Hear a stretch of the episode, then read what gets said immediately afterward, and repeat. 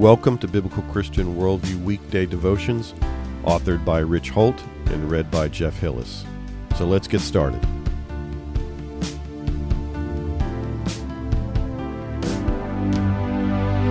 Fear versus courage.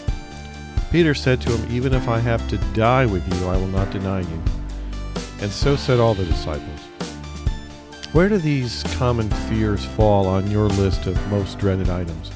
Fear of flying, fear of public speaking, fear of the dark, fear of death, fear of failure, fear of rejection, fear of spiders or snakes, fear of heights. Or how about these slightly out of ordinary fears? Fear of clowns, of gems, of crowds, fear of dentists. Each of us has our own list, and each of us has our own difficulties grasping how someone else could be afraid of something that seems so innocuous to us. But regardless of the items on our list, the fact is that each of us has a list.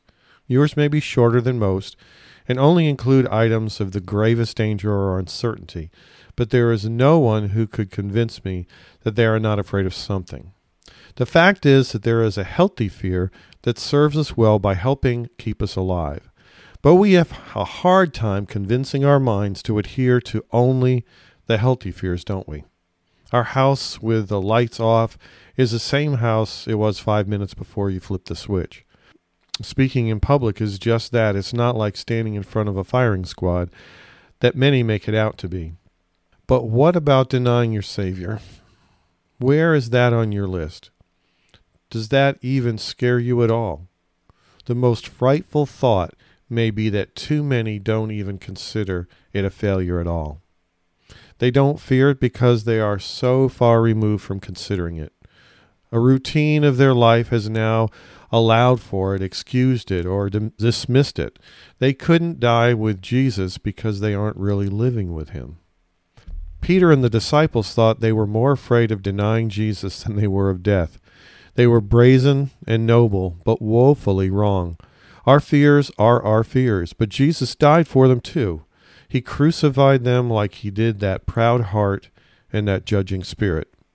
But denying the denier in us isn't the way to live, it's the way to die.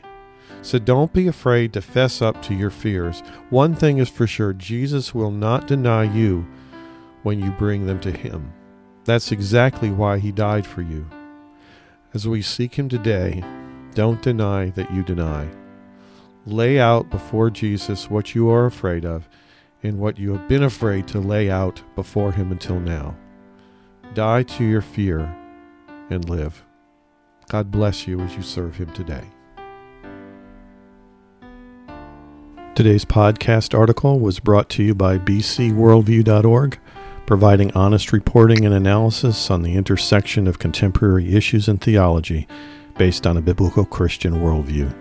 May God bless you as you continue to walk through this life with our Savior and Lord.